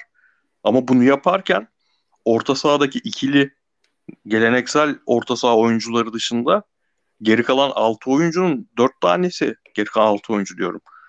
5 oyuncunun 4 tanesi topla ilişkisi kuvvetli oyuncular oluyor. Beşiktaş bunun tam tersi bir 11 ile çıktı ve hani gelene klasik Beşiktaş'ın 10 dakikalık baskısı var ya atarsak koparırız, atamazsak da göçeriz gideriz. O an dışında e, rakip 10 kişi kalmasa bile üretebileceği hiçbir şey yoktu. Böyle bir 4-4-2 gerçekten yok. Çünkü bu tip 4-4-2 şey 4-4-2'si. İspanyolların cellat 4-4-2'si. Kapanacağım, 0-0'a bağlayacağım 4-4-2'si. Tam tersi Sergen Hoca maçı çok e, kazanması gereken bir maç olarak baktığı bir maça e, vur, vura kıra kazanırım diye bakarak çıkmış. Ha, olmuyor abi bu ligde artık olmuyor bunlar yani. Bu arada Mert'e de geçmiş olsun diyelim. Yani 10 kişi kalma demişken aklım oraya gitti. Abi çok net katılıyorum ya. O kadro diziliş e, tam kaza yapıyoruz dizilişiydi. Bu arada hocam Giresun'un Acar ismi Zeki Yavru rakip sahada en çok top kazanan en çok pas arası yapan oyuncu bu hafta Süper Lig'de. Herkes haddini bilecek. Herkes haddini bilecek. Bu ligin çok önemli bir ismi. Ben yerinde olsam birkaç tane Twitter hesabı açardım hocam. Adil penaltı Gevrek aklıma geliyor artık ya. Adil Gevrek'i de şey yapmış ya o sahte hesabından mention alıp çok doğru bir transfer tebrik ederim başkan diye. Şeyin Diabate'nin gol sevinci efsaneydi ya. İsim hareketi. Aynen. Aynen diyelim. Diyelim. Karagümrük Trabzon'a geçelim. Tam bir saat. Abi yani bölümün adı zaten tamamen Trabzonspor'un ıslak rüyası olmalı ya. Böyle bir Aynen hafta olur mu? Ben hiç şampiyonluğu yani en net şampiyonluk adayının bütün rakiplerinin sadece İstanbul takımları değil yani altındaki her takım kaybetti ya inanılmaz bir şey. Ya işte e, Önder Hoca söyledi. şeyin eline versek kağıda istediğin skorları yaz desek Abdullah Avcı bu kadar yazmaz anlaşılır derdi. Yazmaz abi. Yazmaz aynen. Böyle şey yaparsın ya. Hani şampiyonluk son 5 haftaya girilmiştir. Rakiplerine kendine puan verirsin. Ulan çok mu abartıyorum ya dersin. Normalde rakibin kaybetme ihtimali olan maça bile yok yok 3 alırlar buradan dersin. Harbi doğru demiş yani. Bu kadar yazmaz kimse. Aynen ve şimdi iş şuraya geldi. Aslında Abdullah Avcı'yı e, en tehlikeli kılan alandayız şu an. Onun kendine hatta bunu lig bu konfor alanını yarattı. Kendisi de yarattı. Sezon başında e, bu alanı yaratması lazım dediğimiz yerdeyiz. Ne bu? Abdullah Avcı'nın en iyi iş çıkardığı dünya şu 0-0'ı da 1-0 öndeymiş gibi kontrollü oynayabileceği ama bundan defansif bir oyun çıkarmanın e, ondan bahsetmiyorum. Yani beraberlik cebinde bir Abdullah Avcı çok tehlikeli. Yani yenmesi çok zor bir Abdullah Avcı. Şu an Trabzonspor falan bütün maçları böyle oynayabilir. Şampiyonluk konusunda bir rakibi yani kaldıysa eğer o rakiplerinin de durumuna bakarak bütün maçlarda beraberlik ne de olsa cebimde ben çok rahat çok garanti bu işi böyle götürebilirim diyebilir. Yani abi bu inanılmaz bir lüks değil mi ya Trabzon için? Fritz ne diyorsun abi? Abi lüks ama ben önceki tecrübeler sebebiyle tam da bunu yapmaması gerektiğini düşünüyorum. Ee, Abdullah Avcı'nın laneti bu olabilir. Çünkü bir takım oynadığı şeyi, iyi oynadığı şeyi bırakıp senin söylediğin e, kafaya girerse, o atmosferin içine girerse neler olabileceğini iki sene önceki Başakşehir'de çok net gördük abi. O takımlar e, gerçekten çok iyi oynadığı şeyi bir süre sonra bıraktı ve tamamen Abdullah Avcı'nın 2010'da oynattığı Başakşehir futboluna döndü. Yani savunmayı çok geriye kurdu. Bir taneyi atabilirsem atayıma döndü. Bir taneyi attı, bir taneyi yedi. Rize maçı hatırlarsınız. Ee, Kayseri maçı bir iyi oynadılar. Onu kay- onda puan kaybettiler falan. Laneti olabilir. Bence alışkanlıklarından kopmadan devam etmesi lazım. Bir de şey yani sürekli şey duyuyoruz. Ee, özellikle Cervinho'da yok ya artık. Cervinho'nun da aynı pozisyonu olmasa bile bir tane büyük isimli topçu gelecek falan deniyor. Bence o toplara da girmeye gerek yok. Orada da Robinho örneğini hatırlatalım. Yani bence yani evet takviye kesin gerekiyor yani. Puan farkını açtık takviye yapmayalım demek olmaz. Bu takımın ihtiyacı olan e, şey olarak derinlik olarak ihtiyacı olan yerler var. 11'e olmasa bile. E, şeyi çözmüş görünüyorlar.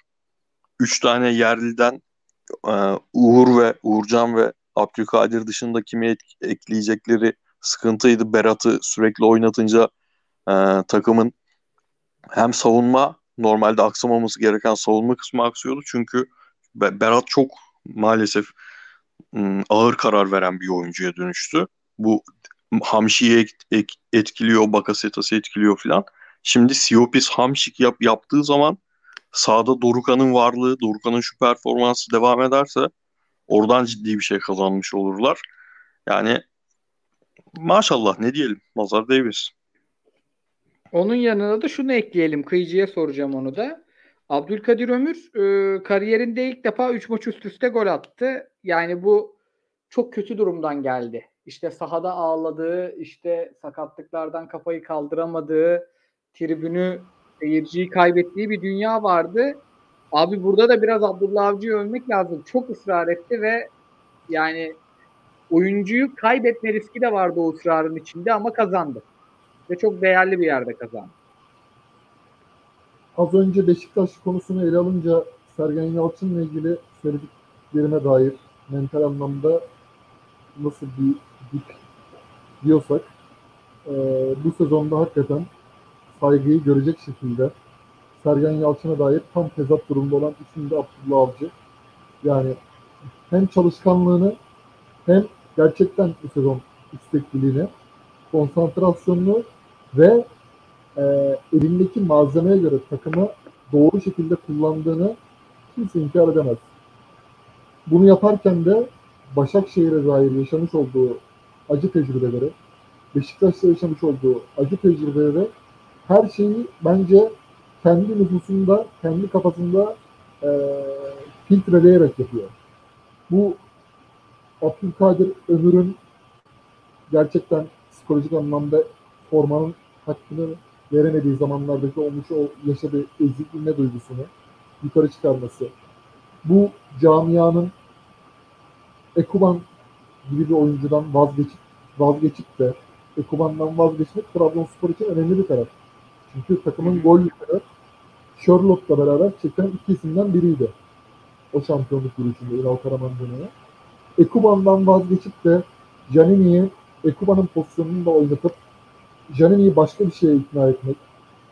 Bakasetas transferiyle Bakasetas'ın rolünü doğru biçmek ve Bakasetas'ın olmamasına rağmen Abdülkadir Ömür'ü Bakasetas'mış gibi oynatmak ve verim almak. Tüm bunlar bir araya gelince de Abdullah Avcı özelinde olsun, Trabzonspor camiası özelinde olsun başarıda kaçınılmaz oluyor ve geliyor. Ben bu yönden Abdullah Avcı'nın bu seneki performansını, konsantrasyonunu takdire şahinlik buluyorum. Ki bu podcast başlarımızdan beri de yine söylüyorum. Daha önce yayınlarda da söyledim.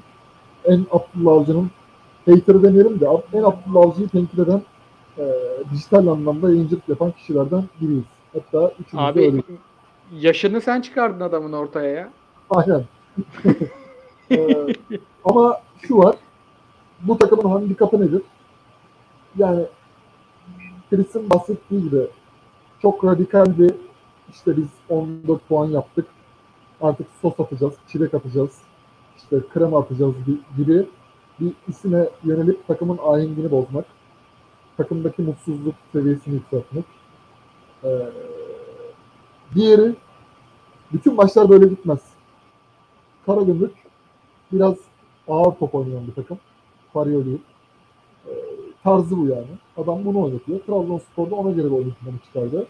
Ama yarın daha tutkulu oynayan takımlar özellikle ligin son haftalarına doğru Mart, Nisan, Mayıs denkleminde eğer işi bitirememiş olurlarsa Can abiyle gelen takımlar olacak. Yandım Allah kömür işini attım diye gelen takımlar olacak. O zaman da işte orayı açmak, o takımlara karşı e, doğru pozitif oyunu oynatmak önemli. Yani Abdullah Avcı'nın bunu sürekli halde tutması önemli. Biz ne dedik mesela? Oyun sadakati. Abdullah Avcı'yı övdüğümüz konulardan biri. Bir şekilde oyun sadakatine bağlı kalıyor. Bakasetas yokken bile Bakasetas varmış gibi oynatmaya çalışıyor. Vakayeme yokken gerçekten işi zor. Çünkü Vakayeme Trabzonspor için bir elmas. Yani bu sene %60 ile oynuyor bence. Önceki sezonlardaki Vakayeme gibi değil ama önceki sezonlarda daha başka oynuyordu. Bu sene ondan da iyi verim alıyor. Cervinho'nun yokluğunu mesela hissettirmedi. Cornelius'un nokta santrafor pozisyonundaki varlığı hala bence tartışmalı. Ki Başakşehir'deki Okaka eğer Trabzonspor'da olsaydı şu an puan farkı herhalde 20 falandı. Böyle bir de bir durum var. Veya averaj falan daha yükselmişti. Çünkü Cornelius'tan hala istediklerini alamıyorlar. Onu ondan mesela bir Sherlock çıkartmaya çalışıyorlar ama hani öyle bir oyuncu değil Cornelius. O yönden eee, bazı kötü transferler de var bu dönemde yapılan. İşte Koyta, Yunus Mallı. Bence bunlarla da yollara ayıracaklar. Biraz boşaltacaklar kadroyu. Böyle bir şey düşünüyorlar. O yönden Trabzonspor'da işler iyi. Ama yani çok vidaları sallamaları lazım. Yani çok böyle eee, hani biz şu kadar basında şey deniyor ya işte Trabzonspor kredisi var. Bir maç kaybetse veya bir puan kaybetse. Yani kaybetmiyorlar adamlar yani. O da o da çöpe gitti hani. Herkes tam tersi peşindekiler kazanıyor. Trabzonspor kazanmaya devam ediyor. Bir, yer, bir yerde bu gevşeme yapar ama onu Abdullah Avcı'nın ben bu seneki eğer bu konsantrasyonu Ekim, Eylül, Kasım'daki konsantrasyonu süre gelirse yani e, çok da hata yapacaklarını düşünüyorum. Ya Başakşehir'de Abi bence şey o- çok önemli ya. Abi Başakşehir'de yaşadığını yaş- e, daha erken yaşayacağını düşünüyordum. Bence Trabzon için bir olumlu taraf yani benim açımdan benim beklentim şeydi. E, gi- girdikleri bir dönem vardı. E, Konya deplasmanı, sonra içeride Alanya, sonra Kayseri deplasmanı, içeride Fenerbahçe. Ben bir de o dönemi hatırlıyorsunuz bir buçuk ay önceki dönem. E, e, o ana gelene kadar hep kötü oynayarak kazanarak geliyorlardı. Yani Giresun maçları, Sivas maçları falan bayağı kötü oyunla kazanılmış maçlar. Ben bu oradan çıkmalarını beklemiyordum mesela. Ama oradan e, çok ekstra olmayan performanslarla çıkmaları Başakşehir örneğini biraz taca çıkartıyor ve şey yok abi bu sene. Ee, şimdi Galatasaray o sezon gitti devrede e, şey aldı. İki stoperlerini değiştirdi. Stoper hattına 8,5 milyon hatta totalde 10 milyonu geçmiştir belki maliyetleri. Böyle bir para harcadı. To- önde oynayabilecek kadroyu kurdu. İnanılmaz bir Feguli performansı çıktı. Öyle ya da böyle işte Rize'de son saniye golünü atan Cagney'i aldı falan. Böyle bir transfer harekatıyla girdi sezona. Şimdi ne Fener ne Beşiktaş ne Galatasaray bak içlerinde hala bence Trabzon'a arıza çıkartacak o arkadan öyle yavaş yavaş puanı eritip gelebilecek takım, kadro Beşiktaş. E bu sefer de onlar 16 geriye düştü abi. 9 puan geriye düşmek ayrı, 16 geriye düşmek ayrı. O yüzden ben hiç problem çıkacağını düş- düşünmüyorum ya. Ben de fikrim. Abi Anadolu'dan notlarımız çok renkli değil. Ne zamandır da sorulara geçmiyoruz. Hızlı hızlı hepsini okuyayım mı soruların? Buyur abi. Hemen eee, şu an açtım. Günün sorusuyla başlıyoruz. Günün Galatasaray'la ilgili sorusunu cevapladık zaten. Ama şu var ek olarak. Fritz Hocam Barış Alper Yılmaz'ı bir, bir buçuk yıllığına kiralamak daha uygun olmaz mı? Ya hani normalde kiralık bizde olmuyor. Çünkü şeyi izlediniz mi? Can Bedel var bizim. Can Bedel'in YouTube kanalında Özgürcan Özcan'la yaptığı röportaj. Özgürcan hani bizim çok Özgürcan'dan o jenerasyondan beklentili olduğumuz dönem biz şey diyoruz işte onu oynatacak hocaya gitsin, iyi bir hocaya kiralansın falan. Siyasilerden biri demiş ki Rize Spor'un ihtiyacı var. Verin adamı Rize Spor'a o yüzden vermişler mesela o dönem. Şimdi böyle bir durumda bir oyuncunun genç oyuncunun kiralık gitmesini istemek çok mantıklı değil ama bir yandan da Yunus Akgün örneği var önümüzde. Eğer Yunus Akgün tarzı e, bir takıma verilebilecekse bence gitmeli çünkü çok çok ham görünüyor. Hatta şöyle söyleyeyim şu an Galatasaray'da oynayabileceği, süre alabileceği tek pozisyon sağ bek gibi görünüyor. Evet ya hücumda çok top kırıyor hakikaten. Yani herkesin beklentisi şey Barış'tan, Barış Alper'den bir Burak Yılmaz dönüşümü geçirmesi de ben onu bile çok zor görüyorum şu an. Yok canım. Yani şu an Galatasaray'ın beklerinde tuğla oynadığı için, tuğlalar oynadığı için ancak bek oynar gibi geliyor bana. Kıyıcı hocama iki soruyu birleştirip soracağım. The Hitchhiker ve Tunç ayrı ayrı şekilde sormuşlar. Hitchhiker demiş ki Fenerbahçe camiası kadar teknik direktörüne baskı yapan bir kulüp var mı dünyada? Rıdvan gibi efsanesi olan takımın başka derde ihtiyacı var mı demiş. Tunç da şunu sormuş. Ali Koç'un gitmesi için sahaya uzaylı falan mı inmesi gerekiyor artık? İkisi bağlantılı olduğu için paslıyorum abi sana. Birinci soru doğru katılıyorum. Bunu da tabii kendileri yaratıyor işin kötüsü. Yani Fenerbahçe'de şey yok. Fenerbahçe düşmanları diye bir şey yok. Düşman içeride aslında. Yani düşmancıklar içeride. Bunu kendileri yaratıyorlar. Yani bunu ilk defa yapmadılar. Ersun Yanal'la Emre'li bir basın toplantısı vardı. Beşiktaş galibiyetinden hatırlarsanız Fenerbahçe o zaman Başakşehir'i falan yenmişti. Lider Başakşehir'e. Şampiyonlukta iddia en büyük favori Fenerbahçe falan dedi. Şubat 2020 yanılmıyorsam. Bir de Beşiktaş'ı yenmişlerdi. 3-0 mı 3-1 mi öyle bir skorla. Ersun Yanal'la Emre Berezoğlu kavgası patlaklardı oyundan alınma mevzusunda. Yani mutluluğu saniyesinde kahıra çevirebilen bir yapı. O yüzden eee, bu Fenerbahçe'nin bir artık şeyi, ritüeli, kendi içinde yaşamış olduğu sancı. İkinci sırada Van Dilmen konusu. Yani ben şöyle söyleyeyim. Beşiktaş'ta da bunu görmedim. Galatasaray'da da görmedim. Yani camianın önemli bir figürü çıkıp da yorumcuyken yani teknik taktik anlamda takımın başında bir hoca varken şunu oynat, bunu oynatırsan şöyle olur. Bunu oynatmazsan böyle olur. Bunu oynatırsan maç kaybetmezsin. Bunu oynatırsan kazanırsın. Bu tür şeylere şey yapmaz yani. Yani bu kadar eee, dile getirip de o bahsettiğimiz algı yönetimi işlerine girmez. Yani bir sabırlı olun abi. Yani sanki her sene şampiyon oluyorsunuz. 8 senedir olmuyorsun. Belki 9 olacak yani. Bir bakın adam ne yapacak, ne edecek. Ona göre bakın. Yani bu Pereira'nın sı- sıvadıktan sonra olan bir şey değil. Adam sezona girdiği ilk hafta üçlü savunma oynatmasına taktılar. Beşli oynatmasına taktılar. Bir bırakın abi. Yani bu başka hoca olunca yapılmıyor mesela ama burada yapılıyor. Gelen yabancı hocaya. Şeye de yapıldı. Kokuya da yapıldı. Bence e, gelecek Fenerbahçe'nin bir sonraki başkanı Ali Koç olmazsa da atıyorum Saadettin Saran veya başka biri oldu. Yani bir bu eski topçuları bir şey yapması lazım ya. Beyler hani sizinle ben uğraşırım. Hocaya dokunmayın yani. Hocayla hocaya karışmayın diye bir çekmesi lazım yani. Çünkü Fenerbahçe'de Aziz Yıldırım bile zaman zaman bu işleri yapıyordu. Christoph Daum zamanı. Net katılıyorum. Doktor Shrek sormuş. Euro, dolar ortadayken dışarıdan adam getirmek zor. Özellikle Galatasaray olmak üzere dört büyüklere diğer takımlardan hangi topçuları almak isterdiniz? Ya bu diğer takımlardan sorularını çok cevaplıyoruz ama şimdi bugün e, yani bu sezon elimizde şöyle bir güzellik var. Abi e, Instat'tan e, ismi çıkan oyuncuları izleyebiliyoruz. Ve benim gördüğüm kadarı bize yazılan Ola Solbakken yani tekrar önce şunu söyleyeyim. Benim mesleğim scouting değil. Benim mesleğim futbol değil. Ben sadece bir taraftar olarak izliyorum bunu. Ama attığı bütün golleri, yaptığı bütün asistleri, sahadaki bütün aksiyonlarını izledim. Yani yaklaşık bir, bir, bir buçuk saatlik video.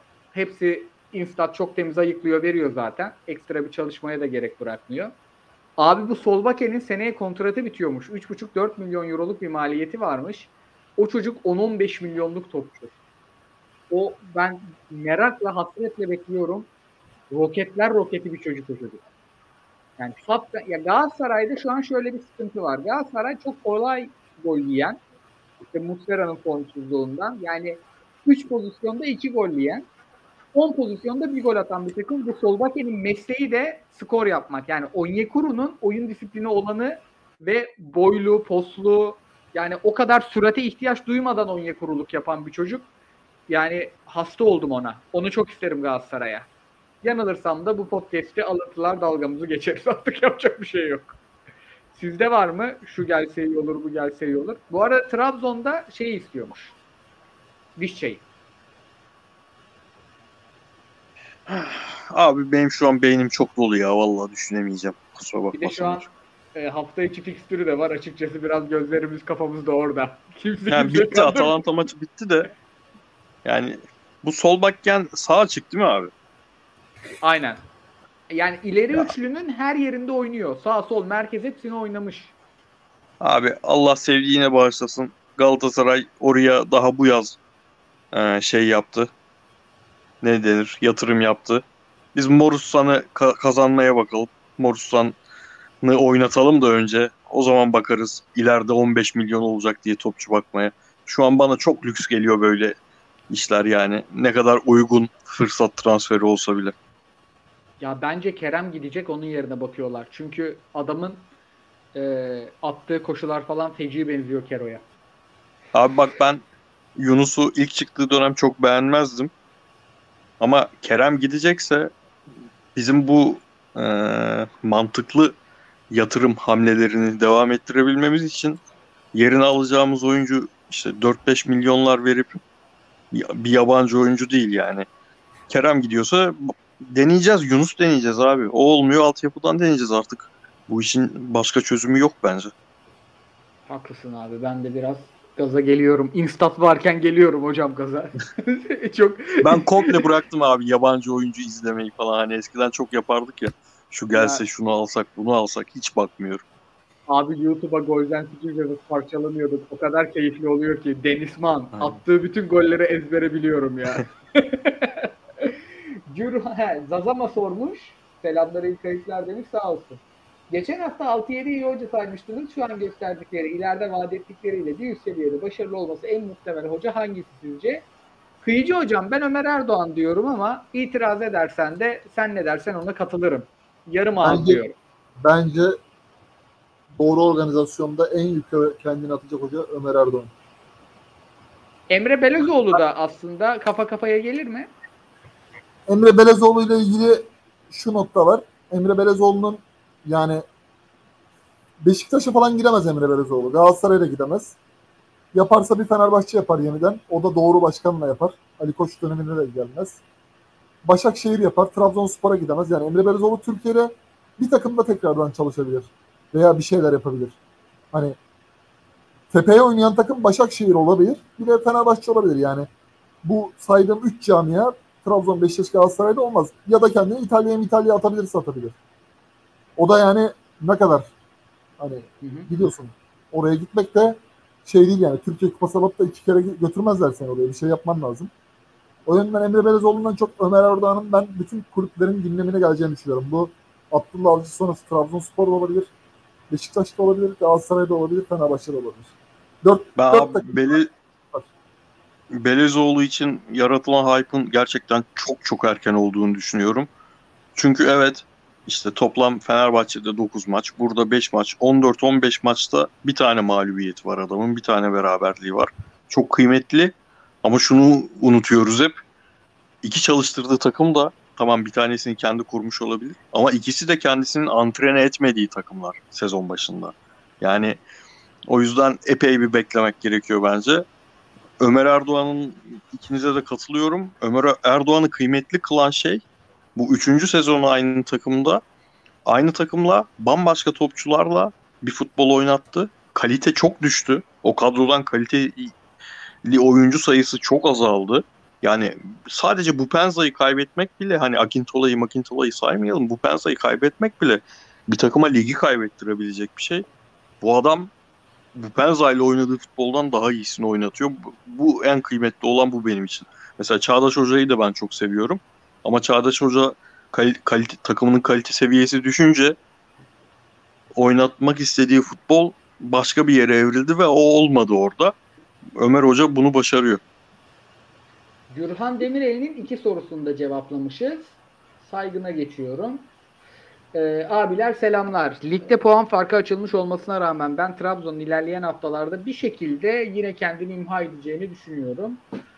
Galatasaray'ın buradan bir şekilde düşünmem fazla mı optimist? Buna da cevap vermiştik. Evet. Fazla optimist. Devam ediyorum. Abi Trabzon'un bak Trabzon'a bir tane daha olumlu bir şey söyleyeceğim. Abi bu herhangi bir Trabzon kadrosu değil bu. Bu takımın içinde Hamşik var abi. Bu adamın liderlik kapasitesi, bu takımın içindeki e, atmosfere yapacağı katkıyı hiç küçümsememek lazım. Sadece Bakasetas yok. E, Vitor Hugo var. Bu adam da önemli lider. Bakasetas, Siopis bunlar çok karakterli topçular. Ben çok zor görüyorum o yüzden yani öyle bir şeyin içine girmelerini. Bence de bu takım kriz yaşaması kolay bir takım değil. Sosyal iticinin instat sorusunu e, şeyde raporlarda bulamadım. Kendim araştırıp bulacağım. Haftaya cevap vereceğim. Bu hafta işten 7.30-8 gibi gelebildim. Zeki Yavru görseli telit yememek için konulmamış. Bean Paris'ten mail atardı vallahi demiş Ali. Haklı. Hocanın yaptığı rotasyona karşı değilim ancak demiş Ney. Rotasyon seçimlerini doğru bulmadım. Morutan Aynen katılıyorum. oynam- Aynen bunu da cevapladık. Hatay, Gümrük, Konya demiş Mesut Çil. Bu üçlüden hangisi sezon sonu Avrupa'ya gitmeye daha yakın? Ben Karagümrük'ü yakın görmüyorum. Farioli'nin oynattığı oyunun da bu kadroyla çok kolay olmayacağını düşünüyorum. Yani Farioli'ye bir 30 milyon euroluk bir takım emanet etmek lazım. Yani o riski Abi- aldırabilecek bir hoca ama bu kadro abi artık yana geriye yana geriye yani rakip Tabii çok canım. fazla savunmamaya başladı yani. Abi Abdullah Avcı dedi ki kardeşim senin şimdi 2001'de yaptığın şeyi ben 2012'de yapıyordum. Al topu ne yapıyorsun görelim dedi resmen ya. Ne yapıyorsun görelim dedi ve hiçbir şey yapamadılar. Ve bu Farioli'nin kaçıncı böyle maçı? Onun da övgülerin çok er- yersiz olmasa bile erkin olduğunu düşünüyorum o adamla ilgili. Vallahi Abdullah Avcı şampiyon yaparsa der, derse ki beyler Unai Emery Villarreal'den ayrıldı. Benim de İspanya'da çalışma hayalim var. Ben Villarreal'le anlaştım ayrılıyorum sezon sonu derse Trabzonspor devam hocası arıyorsa Farioli'ye getirsin. Çünkü o takıma Abdullah Avcı'nın devam futbolunu oynatır. Ama her takımda başarılı olamaz yani Farioli. Onu da gösteriyor bize şu an yaptığı. Abi Trabzon bu hafta topla en az oynayan 5. takımda. Tabii. Yani Abdullah Avcı takımından yani bu kadrodan beklemezsin. Resmen maça özel bir planla çıkılmış Tabii ve tabii. tabii. o plan çok net şey yapmış. Bu arada ligde bu hafta topla en az oynayan 5 takımda maçı kaybetmemiş. Onu da söyleyeyim. E, peki o zaman Hatay mı diyoruz Konya mı? Ben Konya diyorum. Ben de Kadrosu- Konya diyorum abi. Kadrosu Konya. daha iyi. Konya. Üç büyüklerden sizce kim ikinciliğe daha Soru neydi bilmiyorum ama niye Konya dedim bilmiyorum. Soruyu Hangisi hangisi daha yukarıda bitirir ya? Ha en iyi hangisi oldu? Evet Konya diyoruz. Bir- Bora sormuş. Şeyi çok etkiliyoruz. Çekici, bütici, bu maç gidici. Aynen öyle. Kendi hikayesini yarattı takım hocam. 2 artı 2 4. 2 artı 2 4. Bora'nın sorusu üç büyüklerden hangisi ikinciliğe daha yakın? Sahanın içine bakmaya gerek yok. Beşiktaş'ın toparlaması kolay değil. Yani Sergen Hoca'nın kendini toparlaması, oyuncuların toparlaması, kiralık oyuncu çok, sakatlık çok yaşandı. O o hikayenin sonunun ikincilik olmayacağı belli gibi. Fenerbahçe zaten Fenerbahçe. Yani Galatasaray maçından sonra kendi kendine krizini çıkarıyor. O konuda çok mahir.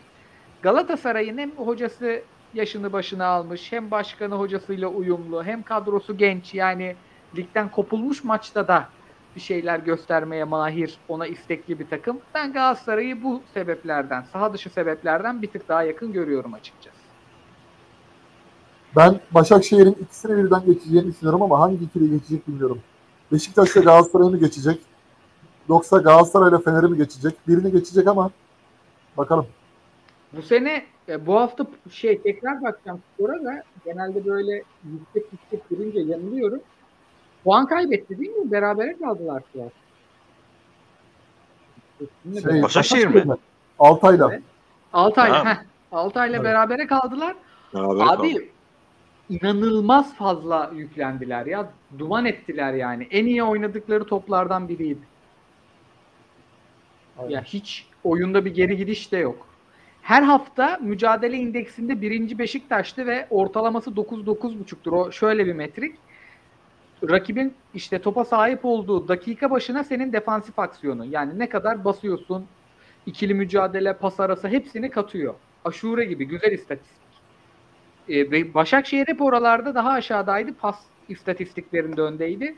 Bu hafta hem paslarda yüksek hem de mücadelede liderdi ve Beşiktaş 9 falanken bu 12 idi. Çok sapık bir artış yani. Bir de Ee, sakatları takım- çok. Sakat oyuncuları çok. Biraz iyileşseler daha iyi bir takım olacaklar. Yani. Net. Ben Kero sormuş. 8 teknik adam, 60 küsur futbolcu, 2 sportif direktör değiştiren Fenerbahçe'de. Futboldan anlamayan ama aklınca her şeye karışan yönetimin istifa etmemesine ne diyorsunuz? Yani bu e, Türkiye'de çok sık gördüğümüz bir şey. Liyakatsiz yöneticilerin istifa etmemesi. Ali Koç'tan biraz daha yukarıya da bakabilirsiniz bunun için hocam. Dolar kuruna bakarsanız anlarsınız onu. Devam ediyorum. Abi Fenerbahçe'de şu an sahadaki ne bileyim kale direğine kadar sponsorluğu Ali Koç'ta. Yani Ali Koç'un firmalarında. Fenerbahçe böyle bir yapı yani. Aziz Yıldırım'ın da 20 sene sürmesi sadece aşırı başarılı bir başkan olduğu için değil. Fenerbahçe'de koltuğa gelen kendisi ben gidiyorum demiyorsa gitmez abi kalır. Kurs Spectre sormuş. Diri bir Çağlar birinci ile Van Aanholt forma rekabetine girse hangisi 11 çıkardı hocam? Abi lütfen Çağlar birinci gerçekten en azından orta sahadan bombalar direğe çarpar döner. Biri tamamlar gol olur ya. Bu Van Aanholt başka bir sınav. Gerçekten ben o akıl çok merak ediyorum. Bence Galatasaray taraftarına açıklanmalı o süreç ya. Yani dünyada stop e, sol bek kalmadı ve 1.9 milyon euro maaşla bu adam nasıl alındı? Bence açıklanmalı ya. Hakikaten ya bu sene ya böyle çok Galatasaray'ın göz göre göre hata yaptığı kontratlar vesaireler Yok çok yok bu. Yani Sadece bu. Yani 900 bin euro olsa anlarız değil mi? Tamam 900 bin euro. Aradık bulamadık. 900 bin euroya bunu bağladık. 1.9 ya. İnsaf ya. feci kontrat. Son sorumuz. Harun sor Haru sormuş. Harun mu bilmiyorum ismini artık. Bakarız. İyi yayınlar Galatasaray için bence yerli kaleci yerli bek şart. Aklınıza gelen isimler var mı? İrfan Can hariç. Ben dün İrfan Can'ı beğen ilk defa beğendim. Ben çok Yani- ikna olmadım. Gökhan Akkan'ı tercih ederim ben. Abi o çocukta İrfan Can'da şöyle bir e, avantaj var. Diğer kalecilerde çok görmediğim bir şey. Altay Ankara gücünde öyleydi de Fenerbahçe'de o konuda çok test edilmiyor. Abi bir kaleciye göre inanılmaz süratli İrfan Can. Yani dört adımda kale sahasından çıkıp orta sahaya kadar geliyor herif. Ve hiç şey yok. Mesela birkaç tane pozisyonda çıkışları var. Yani önde oynayan takım için çok büyük avantaj ya. Gerçekten şey kadar hızlı herif. Yani Onyekuru gidiyor sanki. Kalede Onyekuru gibi bir şey var. Çok süratli herif. Kalecilik yani fundamentalından falan çok anlayan biri değilim de yani farklı bir şey görünce göz seçer ya. Çok şaşırdım ben Fenerbahçe maçında. Birkaç tane de çıktı bayılttı. Yani e, pozisyon da engelledi. Muhtemelen Gökhan daha iyi kalecidir ama o özelliği çok hoşuma gitti. Anladım. Ya şey diyorsun ki tamam Oblak olmasın ama Edersonluk yapsın en azından. Aynen. Yani Anladım kötünün abi. iyisini seçmek zorunda ya Galatasaray şu an. iyi kaleci 50 milyon euro. Uğurcan mı Uğurcan? Ben Kayıcı vallahi hocam- Okan, Okan'ı Okan'la da devam ederim. Ben Okan'ı da çok beğeniyorum. Okan Kocuk Kocuk'la. Olabilir valla. Olabilir. Çok net denenebilir. Kıyıcı hocam sizin var mı? Ligden El Kabi gibi böyle gurme adayları çıkardınız bu sene. Yerli kalecimiz, bekimiz var mı? Vallahi iki tane Malatya maçından sonra Ertaç biraz daha genç olsaymış iyiymiş. Abi şey diyeyim sana. Bu Uğur Çiftçi 3 tane Van Aanholt sıçıyordur günde. Aynen. Ya bak Çok daha iyi sol bek olayında Alioski'ye kadar ilk isim yani Mart ayında Alioski düştü Leeds'ten. Aa işte biz de bildiren bek falan heyecanlandık tamam mı? Adamın Euro Avrupa Şampiyonası'nın Makedonya ile dikkat çekici bir performansı vardı. Bak ona rağmen o performansa rağmen Galatasaray'ın kapısına kadar geldi. Hoca devşirme muhabbeti yüzünden mesela aradaki biraz da makas imza parası yüzünden mesela almadı. Aslında alınabilirdi.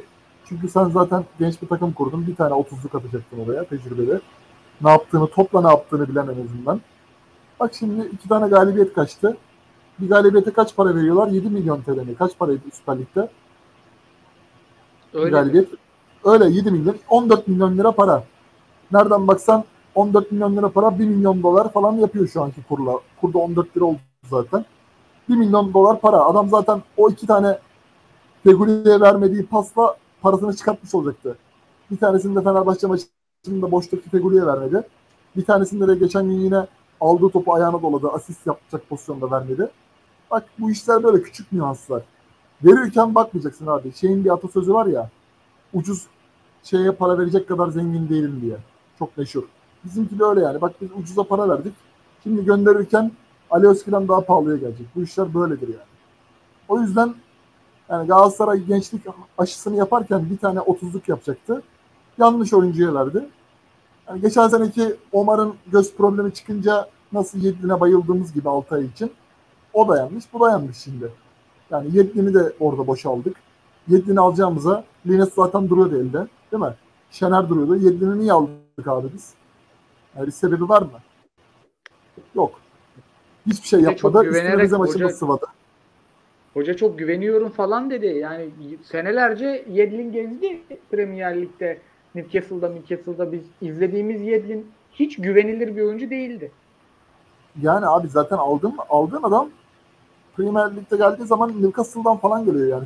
Sürekli kapanarak oynayan takımdan geliyor.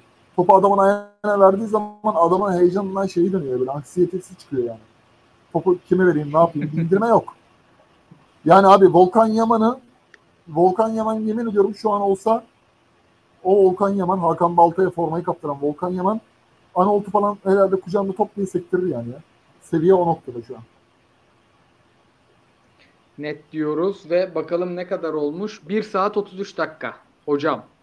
45 dakikada kapatırız dediğimiz yayında yine büyük aktık. Hocam yapacak bir şey yok bizim de tarzımız. Bence bu. iyi oldu abi. Yani epeydir ben öyle çok keyif alarak Süper konuşmuyordum. Bugün güzel konuştuk ya. Ana. Vallahi temiz Abi sürekli Çok- aynı şeyler oluyor. Bir de Fener, Galatasaray, Beşiktaş. Yani artık maç kazansanız arada hocam ya. Maç kazansanız da nasıl kazandınız onu konuşsak bu nedir lan? Benim Zico, Geres, Tiganalı sezon benzetmem nasıl ama Abi hemen 2007'yi ç- ç- çakıyorsun. Gurmesin. Aha Kanır gelir gır 11 abi. 11'ler Abi, geliyor. hadi orada orada orada hadi orada Adnan Sezgin'le Adnan Polat Geres'in kimyasını bozdu da Tigana ile Zico da inanılmazdı ya. Hele Zico it, it, itin zoruyla şampiyon yaptı Fenerbahçe'yi ya. O O şey şampiyonluğu değil mi abi? İzmir'de kutladıkları şampiyonluk. Aldıkları Aynen şampiyonluk. aynen. Ümit Özat'ın son maç falan. Aynen. Kezman'ın Runye'yi aşırtma attığı sezon. Abi cidden gel, yani e, özellikle o dönemlerin standardında gelmiş geçmiş en kötü sezonlardan biriydi ya. Ciddi korkunç bir sezondu. O zaman ufak Evet. ufak kapıyorum abiler. Akalım Premier Lig'e. Yani Leeds United, Crystal Palace çok beni açmaz. Ben gider. Akmayalım. Yok. Akmayalım. Sen seviyorsun genelde böyle olsa da beni bu ara sarmıyor. Patrick Vieira iyi gidiyor Rafinha ama mi? nasıl? Bir dakika, bir dakika hocam benim iki tane penaltı Gallagher sağda 11 var, ona abi. bakıyorum. Rafinha da 11, Gallagher da 11. Gallagher var. Rafinha, 11 11 o da. Rafinha da mı 11? Ha Rafinha'yı kesmiyor artık hiç. Tamam bir izleyelim. Hocam bu maç o zaman kalbe de girer, Bugün gönle de girer açıyoruz hocam. Biri bugün Liverpool şeyi açıkladı. Bu arada Tottiler, Messi'ler Avrupa dinleyicileri bunu 3 gün önce öğrendi tabii. Taparel'in kaleci antrenörü olduğunu Liverpool'a. O da ayrı bir kendimize övme şeyi yapalım burada. Naçizane. Taparel Tap- Taparel'in Liverpool'a şeyi açıklamış işte e, imzası az önce biz yayındayken şey diyor. Biri, Brezilyalı olduğu için acaba Rafinha'yı bizim Liverpool'a getirir mi falan diyor abi. Hemşericilik her yerde var ya. Aman Tafarel hocam bu Alisson tehlikeli adam. Kasetleri masetleri düşüyor aman diyeyim. Aman hocam. Dini bütün adamsın bozmasınlar hocam. Tam yaşları tam sıkıntılı yaşlar aman hocam. Diyelim abiler ağzınıza sağlık. Eyvallah. Dinleyicilerimize hem YouTube yayınlarımıza verdikleri destekten dolayı çok teşekkür edelim. Hem de bizi dinledikleri her hafta iTunes'ta birincilik yaptıkları için teşekkür edelim. Haftaya görüşmek üzere. Hoşça kalın diyelim efendim. Abiler ağzınıza sağlık tekrar. Görüşmek üzere.